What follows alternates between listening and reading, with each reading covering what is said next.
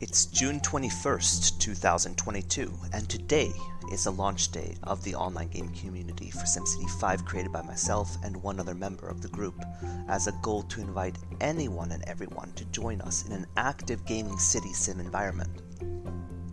It has been my dream to create a community for SimCity 5 for over a year now, and I have finally found the discipline to spend enough time to get it done and get it done properly.